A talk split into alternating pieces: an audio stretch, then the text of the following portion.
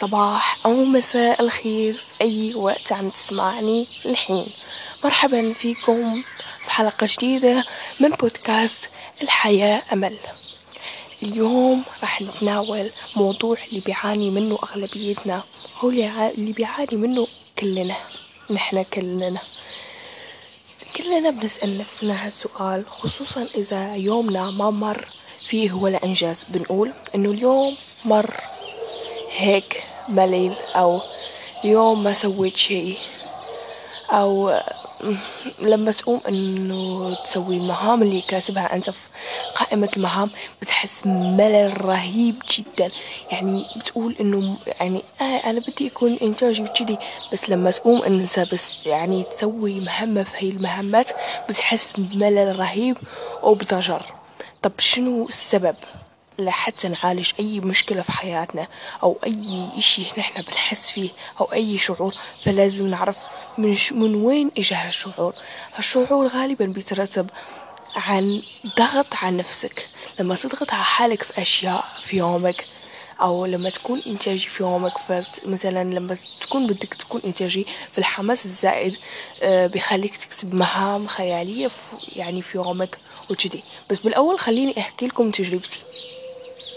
أنا قبل كم يوم كنت حطيت قائمة المهام وقلت إنه اليوم راح يكون يوم إنتاجي بس أنا يل يعني توني عم أدخل المهمة الأولى واللي هي كانت يعني بس كتبت صف صفحات صباح واللي هي يعني إنه أكتب وأفرغ كل شي عندي وهالشي كتير بحب, بحب إنه أفرغ كل شي عندي بس كنت بحس بملل رهيب. وهالشي كله لأني كنت كاتبة قائمة مهام كبيرة جدا وشايفة هالقائمة بقول أسوي هالشي كله وبسويها بتجر وبدون استمتاع وبدون حب وبتعرفون الشغلة بدون حب شنو نتيجتها بالآخر. لهيك أنا بعرف إنه هالمشكلة بيعاني منها كثير بس ما إنه عارفين شنو السبب. آه والواحد لما بيعرف السبب فبيضل يعطي أسباب لأشخاص آخرين لا بيعطي أسباب مثلا لا لا فلانة ما خلتني فلان ما خلاني إني أنجز لا أنا ما كنت إنتاجي لا لا ومشتتات أخرى. وهو السبب عائد لإله لأنه هو بيضغط على حاله وبيضغط على حاله بمهام خيالية مش هذا السبب الوحيد اللي بخليك إنه ما تكون ايجابي بيومك. بس نحن راح نتناول اليوم هالسبب بالضبط إنه ليش الواحد بيضغط حاله بمهام كتيرة؟ آه والحياة يعني مبسطة ليش نحن بدنا نضغط على حالنا؟ لما تكون عندك أهداف واضحة فراح أنت يعني آه عندك يعني خطوات بسيطة راح توصل لها. يعني الواحد تو بادئ على القراءة ويعني ياخذ مثلا اليوم راح أقرأ ساعتين.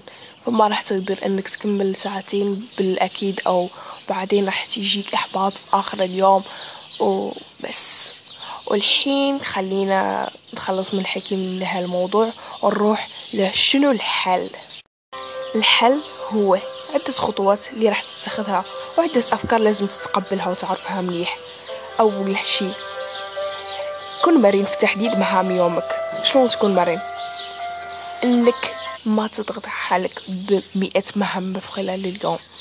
إيه صح إنه عندنا أربعة وعشرين ساعة بس لا تنسى إنك إنسان ومخلوق يعني من جزء أجزاء مادية. اذا أعطينا نفسك آه شوي الحق إنه تختار مهام بسيطة ومهام تناسبها. تاني شي تاني شي واللي هي القليل الدائم أحسن من الكثير المنقطع.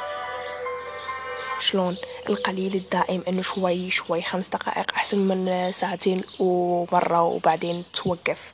وآخر شي تقبل فكرة إنه في أيام ما راح يعدي عليك ولا إنجاز لأنه نفسك لازم إنها ترتاح. نفسك ما راح تتحمل أكثر من أنت. يعني يعني ما راح تتحمل أكثر من طاقتها.